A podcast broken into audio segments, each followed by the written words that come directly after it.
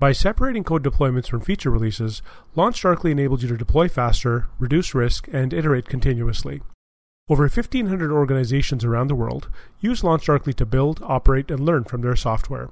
Find out more at launchdarkly.com. Hello, and welcome to the InfoQ podcast. On today's special episode, we have a panel to discuss this year's trends in artificial intelligence, machine learning, and data engineering. In this trend report, we are going to talk about deep learning, edge deployments of AI models, commercial robot platforms, GPU and CUDA programming, natural language processing and GPT-3, machine learning deployment using containers and Kubernetes, and last but not least, MLOps and DataOps. But before we do that, let's introduce the speakers for today. My name is Roland Meertens, and I'm an editor at InfoQ and product manager at Annotell, working on data for self-driving cars. I am joined here today by Srini.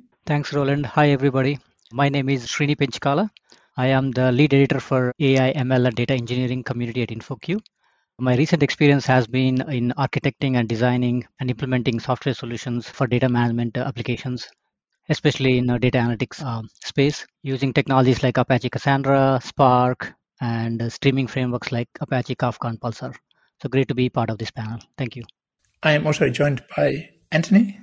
Hello, I'm Anthony Alford. I'm an editor for the AI and ML space on InfoQ, and I'm also a senior manager of development at Genesys. We're working on cloud based contact center software. Thank you. I'm also joined by Rags. Hi, my name is Raghavan Srinivas, but I go by Rags, and like everybody else in this panel, I'm also an editor in the AI and ML space. You know, I've done some work in big data in general and also in the AI and ML space. One of the panels that I wrote very early was about what is the difference between DL, ML, AI, big data, and so on. And you know, I still find it very useful to kind of fall back to it, especially as a developer who's kind of trying to understand the space. Uh, glad to be here. Thank you. And we have a special guest, Kimberly. Hi, my name is Kimberly McGuire. I'm currently a developer at Bitcraze, which is uh, currently developing the Crazyflie quadcopter. And yeah, my background is mostly within robotics. And the last few years, I did my PhD in gaining autonomy on edge devices, namely a very, very lightweight quadcopters. and thanks for having me here. Great. Yeah, thank you all very much for being here. Shall we uh, just get started with the first topic of the evening, which is deep learning, which we think is moving to like an early adopter thing. Does anyone have thoughts about the latest trends in deep learning and frameworks? Well, I can start out. One of the things that we definitely notice is there are two major players in the deep learning framework space, and that's, of course, PyTorch, which came out of Facebook, and TensorFlow, which came out of Google. And an interesting trend alongside that is that PyTorch seems to have become the dominant player in the academic research space versus TensorFlow is the leader in the commercial or enterprise space.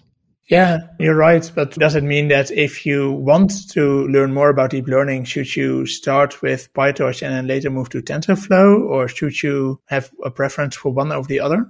I don't know that a preference necessarily is required. It looks like both frameworks tend to stay fairly even in terms of features and roadmaps. I think either or is probably okay. That said, I do hear people say that PyTorch is a bit easier to pick up. And it may come down to what are your requirements in terms of production performance, being able to operationalize and maybe scale your training and your inference. So, kind of a related question there is if I'm a developer, you know, and I've already made my investment in PyTorch, you know, is there any way I can transfer my models to TensorFlow or vice versa, right? Efforts ongoing from, I think, Facebook and Microsoft, ONNX framework. How far along is it? And is it really feasible to be able to go from one model to another? Because I really don't want to be basically stuck to a model, right? No matter how good or bad that particular platform or framework is, right? So I want to be able to simply move my models around and to be able to do that. Is that something which is theoretically possible but not practically feasible, or where are we in that you know evolution? Yeah, I think that's a good point. You know, you mentioned ONNX, and that is definitely one of the things that we see out there. You know, I think as those are especially popular for the case where you've trained a model and maybe you want to deploy it on different platforms. And that's when we get to the talking about AI at the edge, being able to deploy on mobile versus an edge device versus in the cloud with a lot of resources. ONNX is definitely something that we see in that space. Maybe something I also see is that more and more people are, or more and more companies are storing their data or collecting data in such a way that it is easy for deep learning to learn things.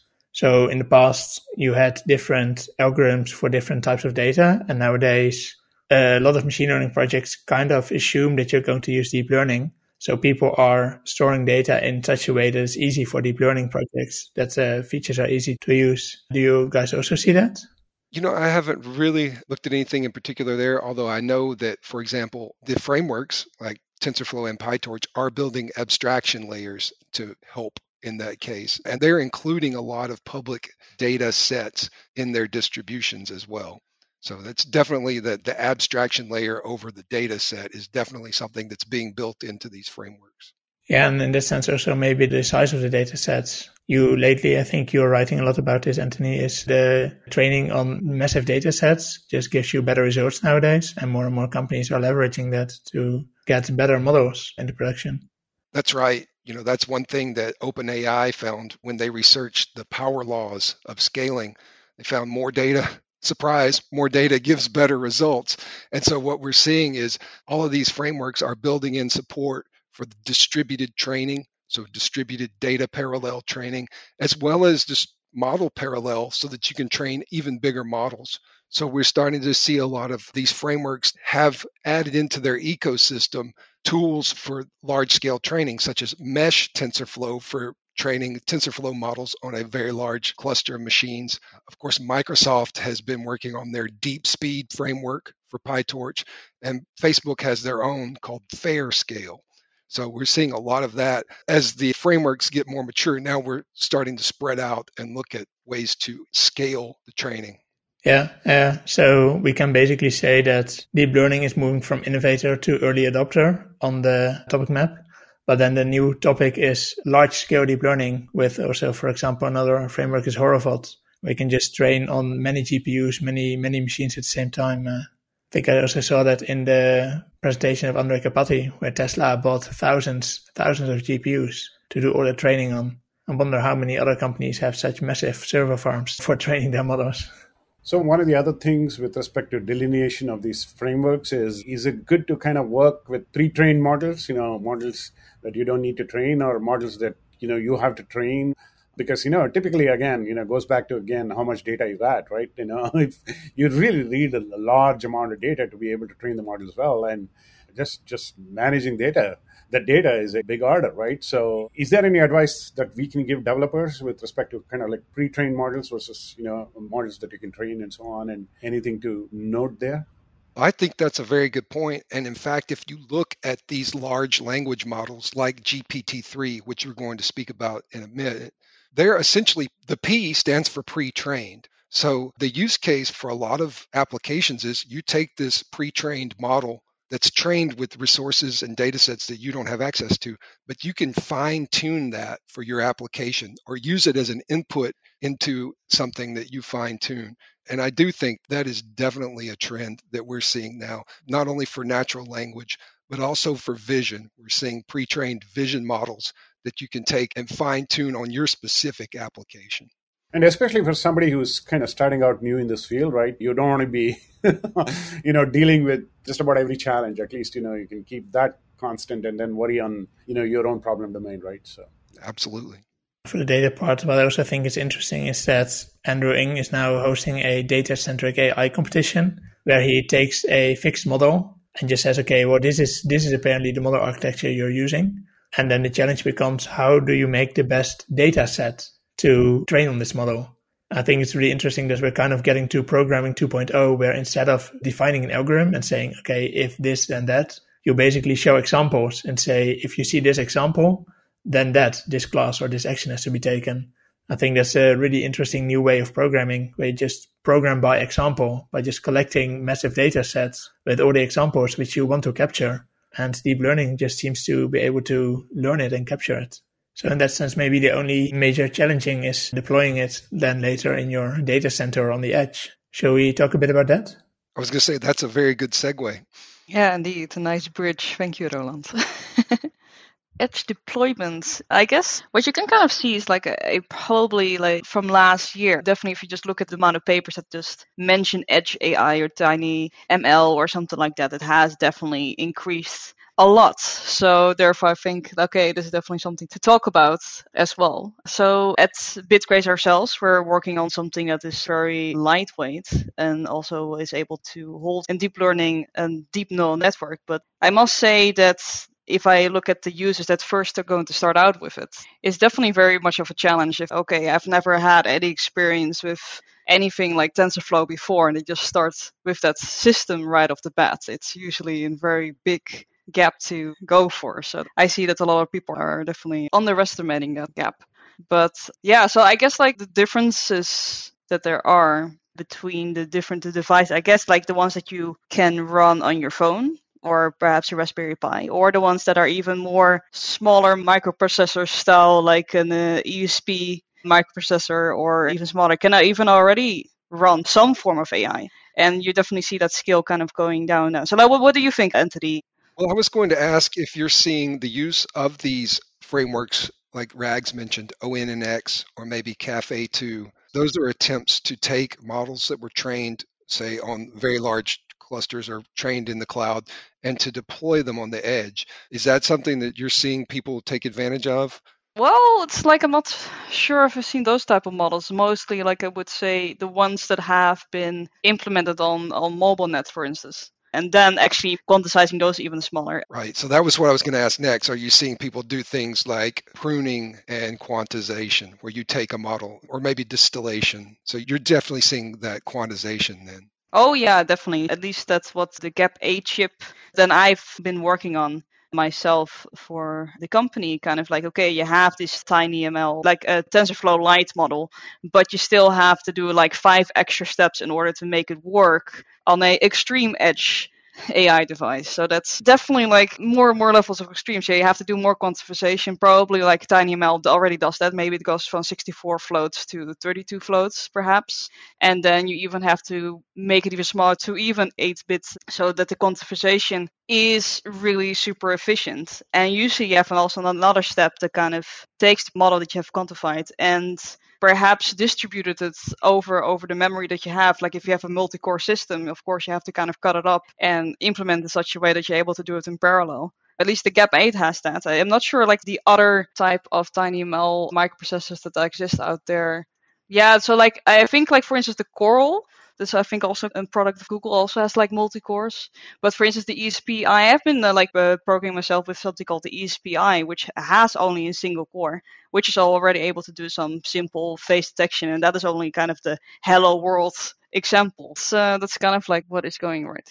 Are you seeing that these models that have been quantized or otherwise shrunk, are you seeing a big loss in the performance accuracy? You know, for example, with the face detection, does the performance drop when you have to shrink these models, or is it good enough that it doesn't really matter? I would say that's usually good enough because I think you do have to realize that on these small systems, especially with that deck that I was talking about has to fly, uh, has to be carried by a 20 gram drone, let's say. So they cannot really have a very big camera to begin with. So like if you kind of shrink down the resolution of the camera itself, I don't think really the quantization maybe from like okay, maybe 8 bits you maybe notice a little bit for 16 bit definitely not. So yeah, I think that definitely also says about like okay the type of sensors that an, such an edge device is able to handle. Hey, Anthony and Kimberly, I have a question for you. So, outside of IoT and the mobile applications, do you guys see any other use cases where AI and ML are being done at the edge? Yeah, I guess the only example that I can kind of give is on really small drones. yeah, so that's the at least the, the immediate research that I see is that uh, lets you, for instance, have a drone that can now recognize the shape of a road and able to follow it, and that's already from a year ago. And now that will probably currently I guess that will only grow in terms of capabilities. And there was also a gas seeking drone that has been also released also somewhere last year. And that was even, I think even that was a just simple neural network on an STM32 processor. And that was also pretty impressive. So that's the only example that I go. That's mostly from my robotics, uh, yeah, field that I'm currently working in. Yeah, definitely. I think drone technology has been evolving a lot, right? So in the recent years. Yeah, exactly. And gaining smaller, and then they become smart, smart as well as the smaller they go. I think we should call that AI ML on the fly, I guess, right? So because oh, yeah. Srini's got the best joke. Yes. I know we're going to get to Docker and Kubernetes in a bit, but do you think, you know, kind of Kubernetes moving to the edge, you know, that's what seems to be where kind of the community is heading. Is that going to help, hurt, or, you know, like, doesn't really matter, you know, with AI and ML on the edge? I don't know, Kimberly, do you run containers on these drones? Does it have the resources? No, they don't have the resources to do that. But I think that's only mostly for the like drones that are able to run some kind of Linux on there. These are like really C based, simple firmware. And that's a little bit too complicated to build a framework on there that you can actually do the yeah, put the container on there. I use the Docker container myself to kind of for for the tool chain to even be able to quantify these kinds of things in the first place because usually these tool chains are not very easy to install constantly. I always have a lot of trouble with that. So I use containers for that, but definitely not on the drones or the chips itself.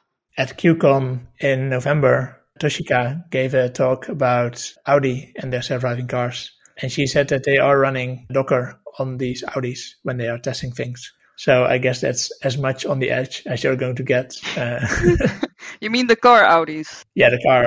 Yeah, when they are building prototypes of cars at Audi, they are running Docker on their vehicles, which I thought was an interesting fun fact we discovered during the Q and A. Yeah, I agree with you guys. Yeah, what is edge? Huh? Where does the edge start? yeah, exactly. Yeah. or the edge end and the cloud start. in the past it was really cool to deploy things in the cloud and nowadays it's really cool to have things running on your own laptop and then you can call it on the edge and be really cool if there's no wire it's on the edge right yeah if it's running on a one cell lipo battery that's only yeah something like that Yes, I agree with you guys. I think uh, Docker and Kubernetes, I think the next frontier for those technologies is the edge computing, right? I mean, they're popular, but they're still kind of traditional heavyweight infrastructure right now. Uh, so I think yeah, we definitely uh, need a Docker Lite or Kubernetes Lite or whatever, right? I know there is a project called Kubernetes Edge, Kube Edge. Uh, Rags, you may have heard about it. Yeah, yeah, K3S. Yeah, it's affectionately called K3S, and because Kubernetes is called K8S, right? You know, so. But I think the points that have been made in the panel are still relevant in the sense that you know if you're running it on an Audi car, you have plenty of space to do a lot of containers. But if you're running it on a drone, probably not, or maybe you know even running on a smaller device, you know it's going to be a big challenge. But I think Srini, you're right, you know, in the sense that I think we'll will see a lot of uptick with Kubernetes on the edge, and that is going to automatically kind of make its way into just about every other field, including AI and ML. I think. Right, right. Yeah, definitely. Uh, yeah, Linux Foundation has been doing a lot of work in this area, Rags. They have products like Akraino and also Kube Edge, uh, which is different from K3S. They're still in the initial stages, but I believe they're going to be kind of addressing this uh, edge computing and containerization together and so in the future. Maybe one thing which is interesting is that you also see that people are or companies are adapting their hardware. So I think that Apple M1 chip has special tensor accelerators. I think that iPhones nowadays have special chips to accelerate neural networks. So companies are adapting their hardware, their products to support machine learning, which I think is a massive difference from before the deep learning hype when you just had to work with the hardware you had. So I think we are going to see a lot more in the coming years there. But maybe that brings us to the next topic. Shall we talk maybe a bit about commercial robot platforms and where do we also see robots coming into our lives? Yeah, and what kind of sense in the household? yeah, I guess like where do we want the robots to be part of, and where do we need the intelligence? Yeah, I think that in the household nowadays, many people have a Roomba already, or at least I have one, and my friends have one because it's just very convenient. Yeah, I have a Roborock. yeah, so there's many different brands. Let's uh, let's not be sponsored by one yet. No, but so you do see that these devices are getting more intelligent. But I also in the last year think it was really like the year of Spot robot by Boston Dynamics which is now being used by police stations, is being used by the army, is being used for civilians. So you do see that there's now more and more robotic platforms out there which are doing useful tasks, also used by traditionally not robotics companies. Yeah, but I guess it's also because the spot used to be very inaccessible also for research communities as well. But now they, I think it was ClearPath that now also spot in their, yeah, not curriculum, but so the like ClearPath, they uh, obviously offer solutions also to research institutes, and they now also offer the possibility for them to get a spot. So yeah, that's actually pretty cool. Yeah, speaking of robots, right? I'm kind of excited, you know, to see what the Olympics, the upcoming Olympics, are going to kind of show us, you know, how they're going to use robots, right? It's going to be in Tokyo, so obviously Japanese, you know, technologies are big in robotics. So I'm kind of curious to see what we're going to see as part of the Olympics games, starting I think later this week. What would be nice is having a robot Olympics where you just build the fastest robot or the highest jumping robot. there you go. And I think with robots, you don't need to worry about COVID 19, right? Uh, Yeah. so- Yeah, that's true. They don't get the virus. They get different viruses. They get different viruses. they get different viruses. Yeah, exactly. One other thing, you know, I don't know if this is opening up a can of worms, is the self driven cars. Is that something that we want to talk here, or do we have uh, another topic? Yeah, I guess they are being used by research institutes to implement. But they, I guess like my feeling is that it's still like it's kind of uh, having a step back now. And also Tesla like, said that it was actually a much more difficult problem that they initially thought. So yeah, that kind of like maybe puts back the trust that people have in autonomous driving, which is too bad. but I think uh, Roland, you're probably more of an expert than I am. Yeah, I mean, in terms of self-driving, I think that we are seeing massive successes. So we do see that, for example, Waymo has driverless cars on the road now, and other companies are testing with driverless cars as well, right? So that means that you already have a very large confidence in the driving capabilities of your car. And I think now the next challenge is the same old problem in software engineering, and that's scaling. Can you scale to a larger area with your car? And can you prove that it's safe? So it's uh, again about maybe the traditional topics we at InfoQ are normally writing about scaling software and proving that it always works, making sure that it always works. I think those are now the challenges again in self driving. I think that if we manage to solve that, we unlock so many things. If we can have delivery robots, point A to point B transportation, I think it's great. But yeah, these scaling and uh, making sure it works are the massive problems here.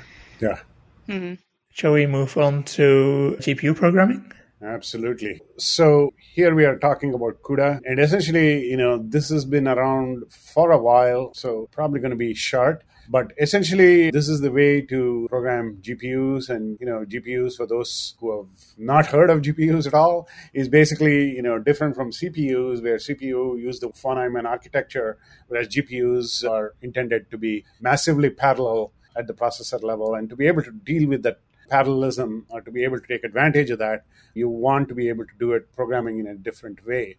So if you're doing like a vector addition, you need to be able to program those, you know, to be able to specify how many threads, how many blocks, and how you do that in parallel, right? And that's really what CUDA programming is all about. And, you know, there are plenty of resources on the NVIDIA side who basically came up with this concept of the GPU, right? And talks about how you can take your regular program and adapt it to CUDA or to be able to run it on GPUs.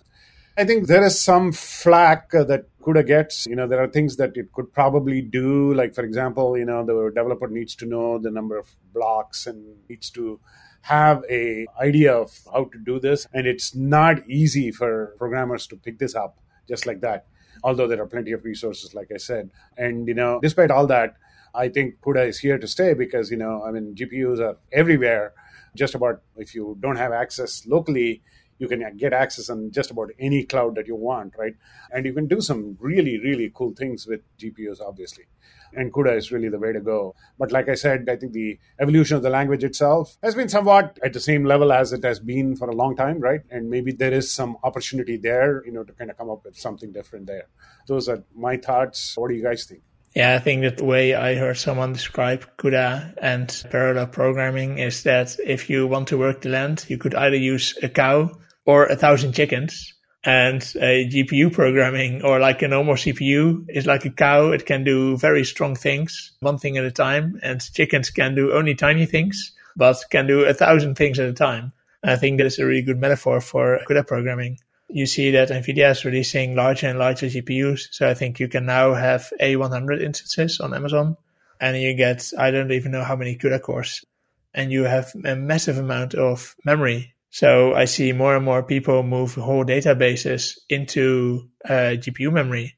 So you can do massive operations on your whole database at once. And I think, yeah, the biggest success so far in terms of CUDA programming is really TensorFlow and deep learning and PyTorch which are heavily using it. Did anyone see any other really interesting applications of uh, GPU programming or GPU applications? No, I think those are good. And I think the analogy of cow and chicken, right, is pretty apt in the sense that, you know, it's very hard to write bad programs for a CPU, you know, because the compiler is going to organize, reorganize, optimize, re-optimize, all that. But it's very easy to write you know, bad programs for the chicken, right? Because I think the tools are not still there. I think there's definitely an opportunity there to be able to optimize it better. Yeah, I do see that people are writing Python bindings, which already make it a bit more accessible. But yeah, I don't know for people listening here, and I would say don't get discouraged because writing programs in CUDA is, I think, the biggest fun I had since playing around with deep learning. Uh, it is really satisfying if you finally have a program which is doing a thousand things at the same time. Yeah, also Roland, I think the GPUs are getting definitely more attention in vision related, you know, uh, machine learning use cases, right? Like, you know, image recognition or video analytics, right? So that's where I think their power really comes through, right? So and also the whole way of processing data in a parallel way, in parallel fashion, maybe even specific to deep learning applications. You do see that more and more, yeah, we already talked about this before, but more and more devices are having special chips to run things, tiny GPUs, where you can do lots of parallel operations, which is fantastic. Yeah, I want to ask a question maybe to Anthony and Kimberly, or maybe Rags also. So we mentioned about uh, self-driving cars earlier. So do you guys see these autonomous vehicles being equipped with the GPUs, you know, to process the data, you know, uh, more efficiently? Well, I almost certainly think so. Yeah. You know, we mentioned comparing with the edge, you know, something like a car has way more electrical power to support something like a GPU. So I certainly think that if autonomous vehicles are going to be solved, we'll most likely solve it by throwing compute power at it. But I think the compute power is not going to be all at the edge for sure. It's going to be centralized as well. So, in other words, one of the biggest things that you think about in self driven cars is how quickly can the alerting mechanisms from everywhere else other than just that edge device help you as well, right? Or the other way around, right? So I think Srini, to answer your question, I think GPUs are going to make an impact, you know, just about everywhere. But especially in the context of the self-driven cars, I'm sure more and more of the intelligence, you know, the central intelligence, if you will, is going to be in the GPU power.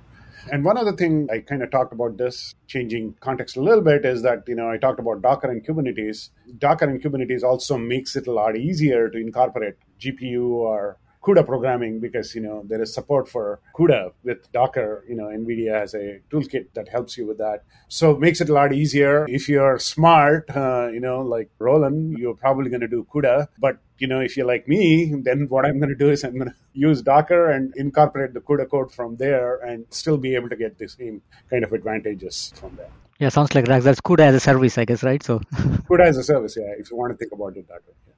Okay, so let's talk maybe a bit about natural language processing and GPT-3. So, Anthony, you have written a lot of articles on this topic. What do you think is currently going on in the natural language processing space? Well, one thing that's certain is that people have ditched the recurrent neural networks like LSTM, and the transformer is the clear winner, and especially very big transformers. So, you know, GPT-3 is not even the biggest now everybody's trying to train their you know out one up gpt-3 so the next trend that we're going to see i think is attacking problems like sequence length. So right now these transformer models they have a maximum sequence that you can input into them like basically the biggest sentence that you can write as the input. The other one is that they get a lot of criticism for the resources that are needed to train these large models. So, you know, nobody knows for sure, but the estimate is it costs $12 million maybe to train GPT-3. And that was only one of the models that OpenAI trained for that research project. So these models cost a lot of money, and that money is a proxy for energy consumption. So that's a big criticism. The other one is now you've got this giant model with a billion parameters inference speed is an issue. So when you input something into that at runtime to try to get an output, it can take a while. So, you know, if you're working on a real time application, maybe that's not fast enough. And then one more topic is cross language applications. And so we're seeing a lot of that research where Facebook and Google and these other big players, they're training these natural language processing models with multiple languages at one time. And it turns out that actually helps the performance. So these are all some interesting trends that I've noticed. Yeah, well, I think it's especially interesting with GPT-3, you're talking about multi-language processes, but also multiple tasks. Yes. So you have one model and it's like an API. It's like a natural language API for whatever you want it to be. So you can use it to make a chatbot, which is one of the things I did. But I also at some point used GPT-3 to correct my spelling when I was learning Swedish. So I would enter what I thought would be a Swedish sentence and it just corrected my grammar. And if I had to build that in the past, it would have been very difficult. But with GPT-3, you just give it three examples of correct sentences and then it understands what it has to do, what it has to do with the next sentence you feed it. Which I think is just amazing that you have one model, multiple languages, multiple applications. Another thing is multiple media types or multiple modes. So lately we've been seeing language plus vision models, and they're all using this transformer. In fact, the transformer is now being used for things besides natural language. They're being used for vision, vision transformers. And we're seeing very powerful and interesting results from these models that combine language and images. For example, OpenAI, again, they trained a generative model where you could give it even a nonsensical text input, like an avocado in the form of a chair, and it'll create several pictures that really do look like an avocado in the form of a chair. It's very surreal. So they called it DALL-E after you know Salvador Dali, the surrealist painter. So it seems like the transformer model has taken over in a lot of applications besides just NLP. Especially the fact that these transformers work with natural language processing and with image processing. What I'm seeing is that apparently we already said this at the start of the podcast, but if you just have more data and more compute power, your understanding of the world through the eyes of a neural network becomes better. So GPT-3 is already way better than GPT-2 and the first GPT we had in terms of understanding, in terms of text generation. And it's really, really, I'm now going to wonder what. So I think that you also wrote an, article, Anthony, about Google who managed to get 3 billion images into a semi supervised neural network. Right. And apparently that really improves the whole recognition of this neural network. It's crazy. Yeah, and another thing in that same direction, you know, as the models get even better and better, it's going to be hard to measure how good they are because already there are models that outperform humans on certain benchmarks.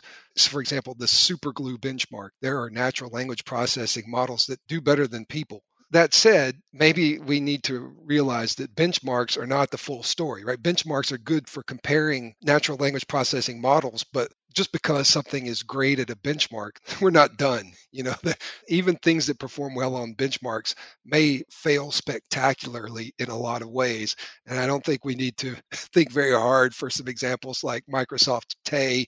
I don't know if we should bring that up, but these models are very good at the benchmarks because that's the target during training is to perform well on the benchmark but it doesn't tell the whole story. They're quite good and they're quite good in a lot of cases, but in some cases they may not be. I completely agree. And let me look at it from the other side where I was in the early 90s. You know, I was at digital. You know, most of the people who are listening to this podcast probably never heard of this company, but, you know, they had the fastest chip at that time and they wanted to show off what you can do with natural language processing, right? And a company called Dragon was used at that time, you know, which is now really the underpinnings for many of the voice recognition but you know, to get to the point, when I talk to you know Alexa or Siri or somebody, the chances of getting it right is about maybe 50%. you know, my kids think I have an accent. I don't.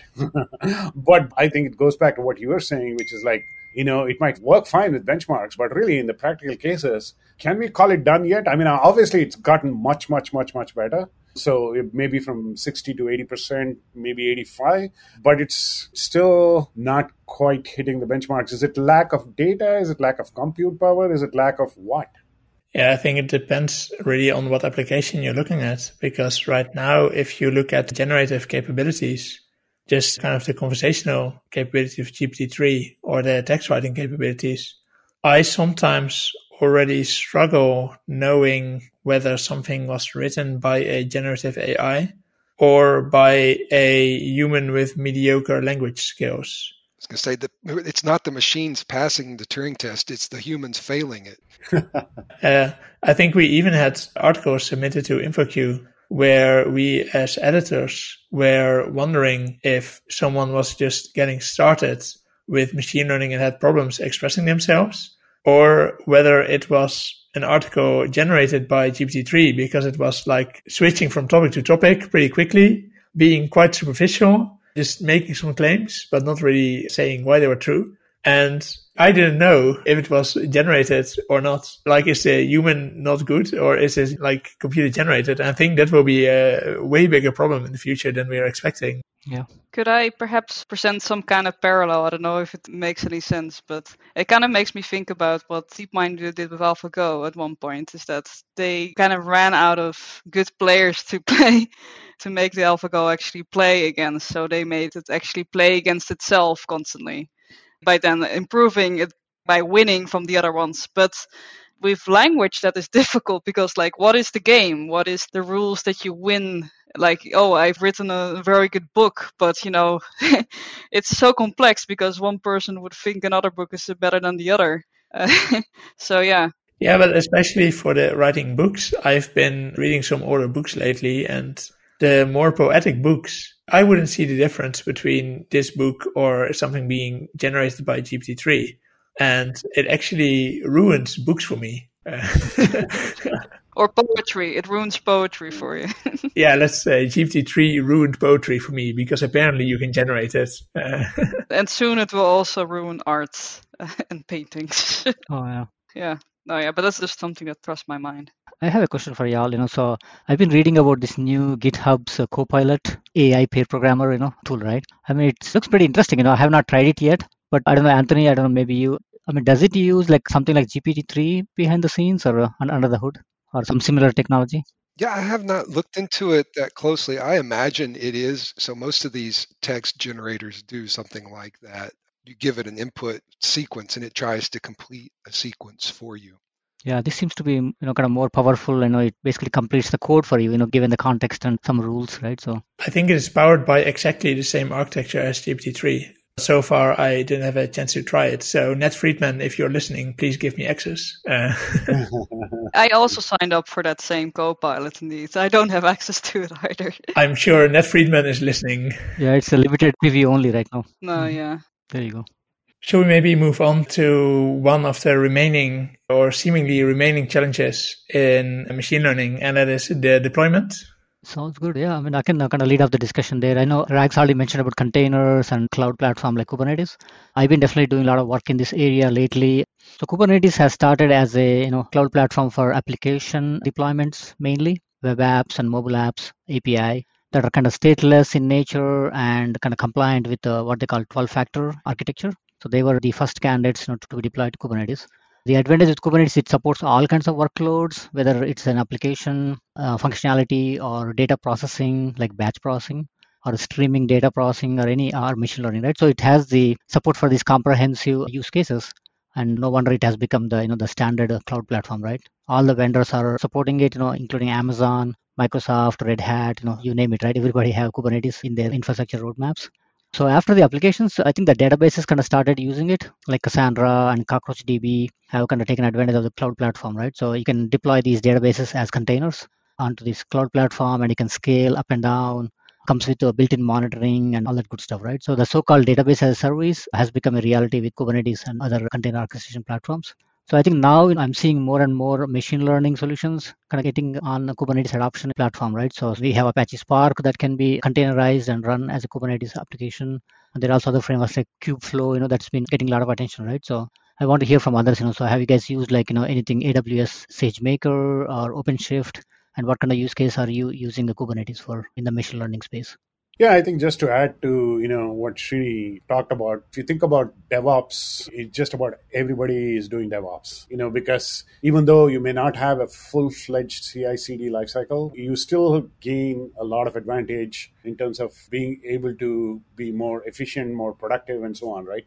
And the main thing about the DevOps lifecycle is that you know you're constantly you know there is a feedback loop, which is you deploy your application, you monitor the application, and depending on what is happening with the application, you go back and automatically make the changes, deploy it, and if you can somehow keep the human out of this loop, things are going to be a lot faster. And kind of the same idea is what ML Ops is as well, is to be able to have that same cycle and to be able to take advantage of how DevOps has just caught the enterprise by storm, right? So maybe do the same thing with ML as well. And obviously, the moving parts with ML are a lot more than if you think about DevOps because you know there is this concept of you have to first train the model, right, and then you know you have to deploy the model, and then you know if some parameters change, if the data changes, then you go back retrain the model, so deploy it again. And again, the idea is to be able to kind of look at how efficient your model is, how efficient your algorithm is, and to be able to constantly tweak this and so on. So I think Kubeflow, like what you mentioned, Srini, you know, is great to be able to orchestrate some of these. And the nice thing about Kubeflow again is that it can be done anywhere where Kubernetes is, right? and to be able to scale and so on. I think, you know, with respect to talking about 12 factor apps, you know, it has evolved to be more data driven apps, and that makes it even more challenging, right? From an ML and ml ops perspective, right? So I think there is a lot happening in this area. I think Databricks also has like a Q, uh, what is it called? Uh, some flow, right? ML flow or something else, right? Yeah, something like that. And it's kind of on the same idea as well as to be able to deploy your models and train them and do it as automatically as possible. But I think this is an area where I think we'll see a lot of activity at least in the next couple of years. How about you, Kimberly? I know you had some experience with containers, right? Yeah, but not from the point of view of uh, machine learning, uh, fortunately. I have seen, though, the study that that's actually pretty recent is that okay from robotics they released like an, uh, a ROS container a Docker image that we actually are running on a Raspberry Pi at our office for testing like packages and seeing how this works. Like every time that somebody does a commit to one of our repositories, it will run it also on the ROS side of things. And that is actually also, yeah, that's quite handy. At least it makes it more easier to kind of get started to already get like you don't have to set up the entire environment you can just get the Docker container and just get started. But yeah, like in terms of machine, I haven't gone that far yet. I kind of just only discovered Docker and containers myself. So yeah, I'm getting there. maybe it's also good to maybe keep in mind if we're talking about uh, education and uh, machine learning. But let's see uh, if we come to that topic still. I think all the technology we talked about today, GPUs and the edge computing, all that, right? I think that kind of comes together with ML ops and Kubernetes. So they are two additional dimensions of providing speed and efficiency to the you know application developers. Kubernetes provides a scalable, resilient you know cloud platform that you can run as many containers as you need. And MLOps brings this operational process efficiency to the process and, uh, and kind of just brings the best culture, you know, that uh, the teams can leverage, you know, so there's no manual, you know, steps between the machine learning data scientists and data engineers, right? So it automates all the steps like Rags also mentioned, you know, so it just kind of complements and completes the cycle. So, yep. Yeah, I guess it also kind of comes to the discussion that we had before about like autonomous cars, for instance. That we first talk about autonomous cars and like that they have the GPUs in there, but they need to also be able to respond pretty quickly on somebody jumping in front of the car, of course. And then something like the transformer networks are not going to be fast enough to in order to respond to something like that. I, I would assume, of course, because it needs to be real time. And but there are processes, for instance, in autonomous driving that needs to have a little bit more depth to it. Let's say a little bit more cognition to it. So if this is able to also kind of combine both the more quick, more closer to the sensors on the edge, and with you know more of, and also kind of connect that as well with the cloud modules. Yeah, that is definitely, I guess, like the best of both worlds, as you said. Right. Exactly. Yeah, I can definitely see definitely an advantage in that. So one of the things that in DevOps, it was very simple to make the argument, right? I mean, maybe not simple, but you know, you know that there was this wall between the devs and the ops. In the ML DevOps or ML Ops or whatever you want to call it, right? You know, there is this data scientist who's really at the center, you know, data engineers and so on. Going to be harder to kind of do this from an ML perspective as compared to DevOps? I mean, would you see the rewards for this maybe further down the road? Is it going to be harder to have the same coming together, kumbaya, right? You know, the data scientist, the developer, the system administrator, the ops, and so on, all of them coming together? Because obviously there are more moving parts here, right? Well, I think that's a very good point. One thing that we've seen in the past, anyway, is a sort of distinction between data scientist and data engineer, where the data scientist is the one who's looking at the problem domain, looking at the data, and applying, I guess, science to try to determine what's a good model architecture, what's good data, all these sort of things. Whereas the data engineer is the person who helps the data scientist figure out, well, how do we set up the infrastructure and training pipelines, deployment pipelines, and things like that. So maybe the data scientist is more like the dev and the data engineer more the ops. And I really think that the trends we're seeing with ML ops is to try to automate away that data engineer, not necessarily eliminate the role, but maybe make it easier for the data scientist to do both roles, just as dev ops was trying to make it easier for the developer to also do the ops role. So I think that's what we're seeing, especially as we get to the next topic about auto ML. But definitely these pipelines and other things that we've been talking about, like Kubeflow and ML Flow, their purpose is to help automate that infrastructure of data scientists creating the model all the way to production. No, it makes sense. I mean, you wouldn't want a PhD scientist like Kimberly or somebody to be installing Kubernetes, right? And, uh, although she is perfectly capable, I mean, data scientists or others may not be even willing to go that way. And the idea is let's focus on the problem domain, on the data scientist, and make this infrastructure pretty much standardized or commoditized, however you want to call it. Yeah, I strong agree. Yeah, I agree too. So I think that's a good point, Rags, so and Anthony. So I think the ML ops is going to be adding more value compared to DevOps because DevOps includes only the developers and the operations, like two teams, whereas MLOps brings the third community, right, the data scientists. So there is more need for automating the overall process. And also machine learning by nature is like iterative in terms of like how it works. And also we need faster, you know, feedback, you know, cycles. So machine learning is kind of, I think is a great fit for, you know, automating, bringing CI CD into the mix in the name of MLOps. Shall we maybe talk then a bit about can we automate even more? Can we automate the whole machine learning lifecycle with AutoML? Well, that's certainly the goal. Of course, AutoML is so meta. You know, you're, you've like the machine learning is the machine learning how to do something, but we have the data scientist directing it. Well, let's automate what the data scientist does. So Srini and I did a virtual panel talking to several people researching AutoML. And of course, you know, none of them thought there will never be a need for humans Right? There's always going to be someone who's defining the problem and bringing industry specific knowledge, translating the business problem into a machine learning problem. But like you talked about, you don't want to hire a PhD to install Kubernetes. You don't need to have your data scientist worrying about, well, I got to try out all these different hyperparameters you know so as you probably all know when you're training a model with machine learning you have a bunch of different hyperparameters like so maybe with your neural network how many layers or you know how many steps do you do your iteration? What's your learning rate? Automl a great application is to try them all. So hyperparameter search is a very common use case. And one thing that we've noticed, especially with the commercial providers, all the commercial cloud providers now have an AutoML solution. Google, Azure, AWS. And along with that, they're bringing in a way to track these different experiments. So they call these experiments. When you run AutoML tries a bunch of different things, you need to track that. And you need to track the accuracy, the performance of the resulting model so that you can pick the best one and you can five months later remember what you tried and things like that. It eliminates some of the grunt work and you know now you can tackle the next problem. Uh, Srini, did you have any thoughts on that as well? Yeah, that's a great point, Anthony. So yeah, you're right. So AutoML kind of automates those uh, routine tasks, right? That we don't want the data scientists to be spending a lot of time manually running the same input data against different algorithms.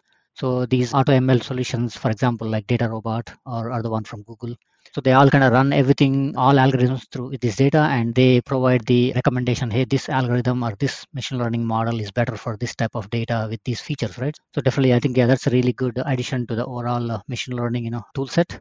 It doesn't eliminate the need for the human participation in the machine learning process, but it automates a lot of those routine tasks that we would rather the machines take care of them, right? So definitely a really good good innovation in the space. Yes. I think what it does do is maybe move the importance or move the focus on what is your biggest problem from finding the best model to finding the best data and ensuring that your data is of high quality, your data set is balanced, it contains all the maybe possible edge cases for your application. And I think that's really interesting. I'm really excited to see more on what's going on there in that field in the next couple of years if we have more active learning, etc., to get the best data for your machine learning application where the model can just be found automatically. Think that's uh, that's great if we as a field manage to get that part away and have a new problem to focus on. Yeah, absolutely. There's always a trade-off. You know, I mentioned this AutoML can you know try a bunch of different models out for you. you know, we talked about how much money it costs to run GPT-3. Now imagine the AutoML running that hundreds or thousands of different you know parallel training jobs on GPT-3. So what we see also is these AutoML solutions try to be smart in their search. So of course, search and restricting search space and optimizing search, that's an old problem. So we're seeing a lot of these things brought into that. And we're looking at things like Bayesian optimization of the search algorithms in AutoML maybe now that we know that soon there will be no more need for machine learning engineers to define models, shall we talk a bit about education of machine learning? Uh, yeah. So, what do you all think nowadays when you want to start with machine learning? How would you start? Maybe Kimberly, do you have any ideas? Yeah, for me it's a little bit difficult actually, I would say, because I've had machine learning for at least during my master's there quite a few courses, but it's been a long time ago that I actually applied to something like the drones that I flew with. They didn't have neural networks in there. Very still simple state machines.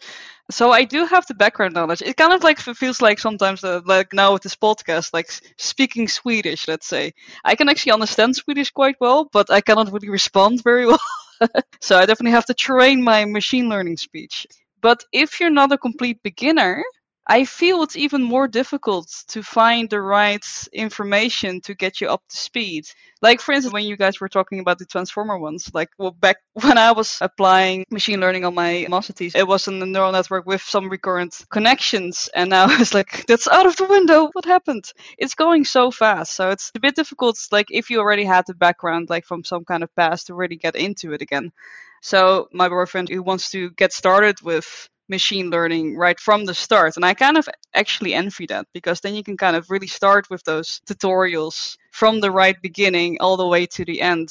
But there's no really good sideways for people that already have some kind of background knowledge but don't want to really start with the beginning. I think we can all recommend infoq.com as a resource for learning things.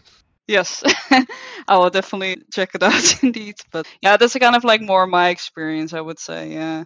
And like Kimberly, you know, I am a developer. I really don't know much about CNN, DNN classifications, regressions. I'm not really very strong on statistics either. So I think there are plenty of resources, you know, on the web. And you're right, you know, I mean, it's always a tough job to kind of figure out which one works best for you. My undergrad was in mechanical engineering, and I like to see things move. Obviously, doing something with Python notebooks, Google Colabs, seeing things as they evolve I think makes it a lot easier for me. I think those are some of the resources that I've used. If you go to any of these cloud, you know, AI sites, you know, there are plenty of examples that you can play around, you know, like computer vision and so on. You know, granted, they're pretty simplistic, but at least it kind of gives you an idea of how to kind of get started and what exactly does regression mean what exactly does classification mean i mean you don't have to know everything but at least you know to a point where you can kind of figure out what domain does your problem or what domain is your problem set in kind of thing right? So really i think you know if you can go on google colab github python notebooks i think that's probably the best way to do it. And one of the cool things today is that you know you can stand up GPUs, multiple GPUs, you know, on the cloud and kind of play around with CUDA programming or anything that you want. So those are kind of off the top of my head. And I'm sure if you look through some of these frameworks such as TensorFlow, PyTorch, Theano, CNTK by Microsoft, Keras, all of them have you know fairly simple programs to get started with which kind of gives you an idea of the breadth right of course going deep in any one area is going to take some time Yeah, true. I guess it's also kind of difficult because usually I cannot really let go of the application that I already want to use. Like, for instance, what I want to have right now is already a pre made mobile neural network that can detect some kind of feature, just train the input layer and turn it to TensorFlow Lite model. And that's, you know, that's kind of just like because I already have the specific idea, I know how it's possible, but just like searching for that on any of those tutorials is actually quite a pain.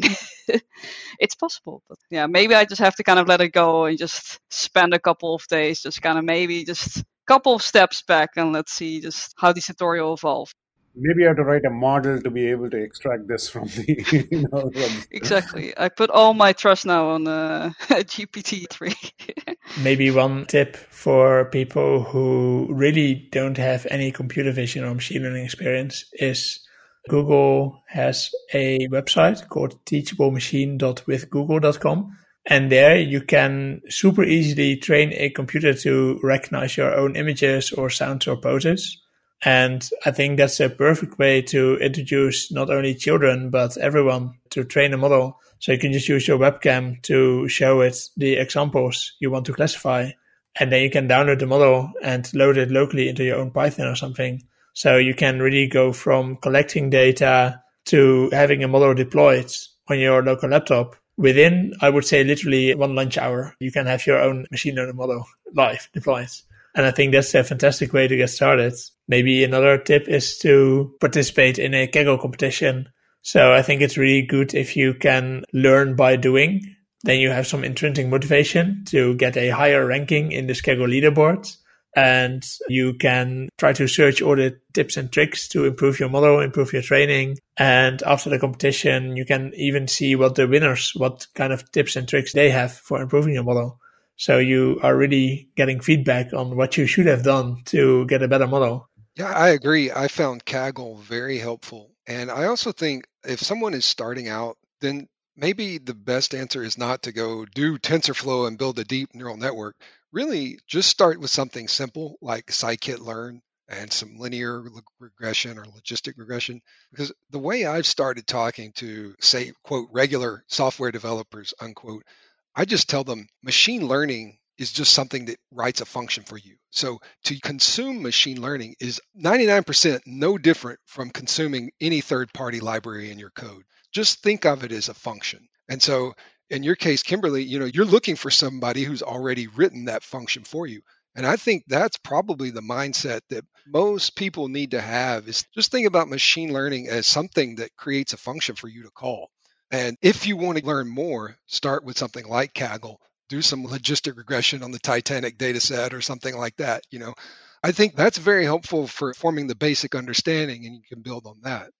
Yeah, also Anthony, as you mentioned, right, you know, there are some frameworks, you know, that are kind of more developer focused, like Apache Spark, but they do abstract all of these complex machine learning algorithms behind the scenes.